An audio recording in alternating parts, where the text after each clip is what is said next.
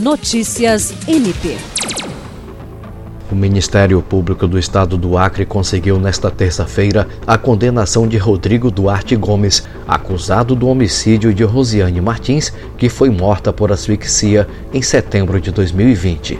O julgamento decidiu pela condenação do denunciado em 35 anos e 4 meses de prisão. O promotor de justiça Carlos Pescador atuou no júri.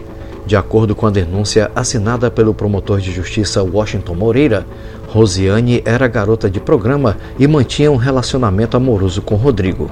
Na manhã do dia 4 de setembro de 2020, o réu, motivado por ciúmes, se apossou de pedaços de fio e estrangulou Rosiane até causar a morte por asfixia.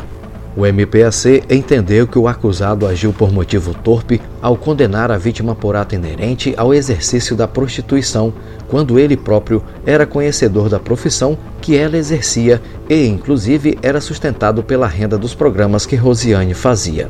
Jean Oliveira, para a Agência de Notícias do Ministério Público do Estado do Acre.